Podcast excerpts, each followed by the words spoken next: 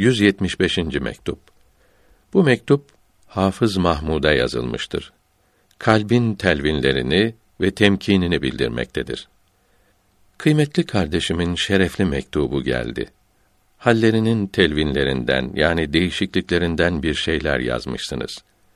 Bu yolun başında da sonunda da salikler hallerin telvininden kurtulamaz. Telvinler kalpte ise salik erbabi kuluptan olur. Bunlara İbnül Vakt de denir.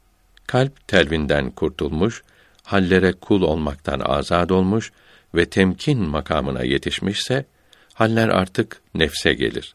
Çünkü nefs kalbin yerine oturmuş, onun işlerini görmektedir.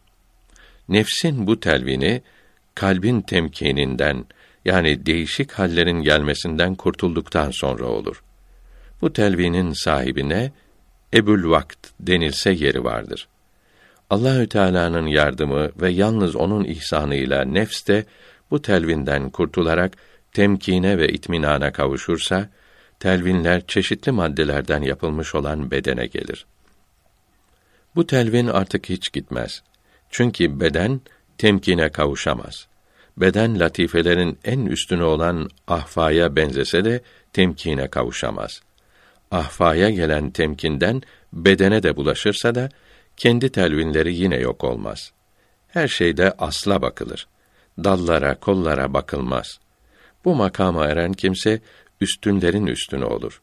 Tam ebül vakt işte budur. Allahü Teala ile öyle vaktim vardır ki aramıza melek de giremez. Hadisi şerifinde bildirilen vakt için bir an diyenler olduğu gibi uzun sürmektedir diyenler de oldu. İkisi de doğrudur. Yukarıda bildirildiği gibi insanın bazı latifeleri için az olur ve kısadır. Başka latifeleri içinse uzun sürer. Sözün kısası, zahiri yani görünen organları parlak İslamiyete uygun olarak kullanmalı, batın için yani kalp ve öteki latifeler için alınan dersi çok yapmalıdır. Farisi Beyt tercümesi.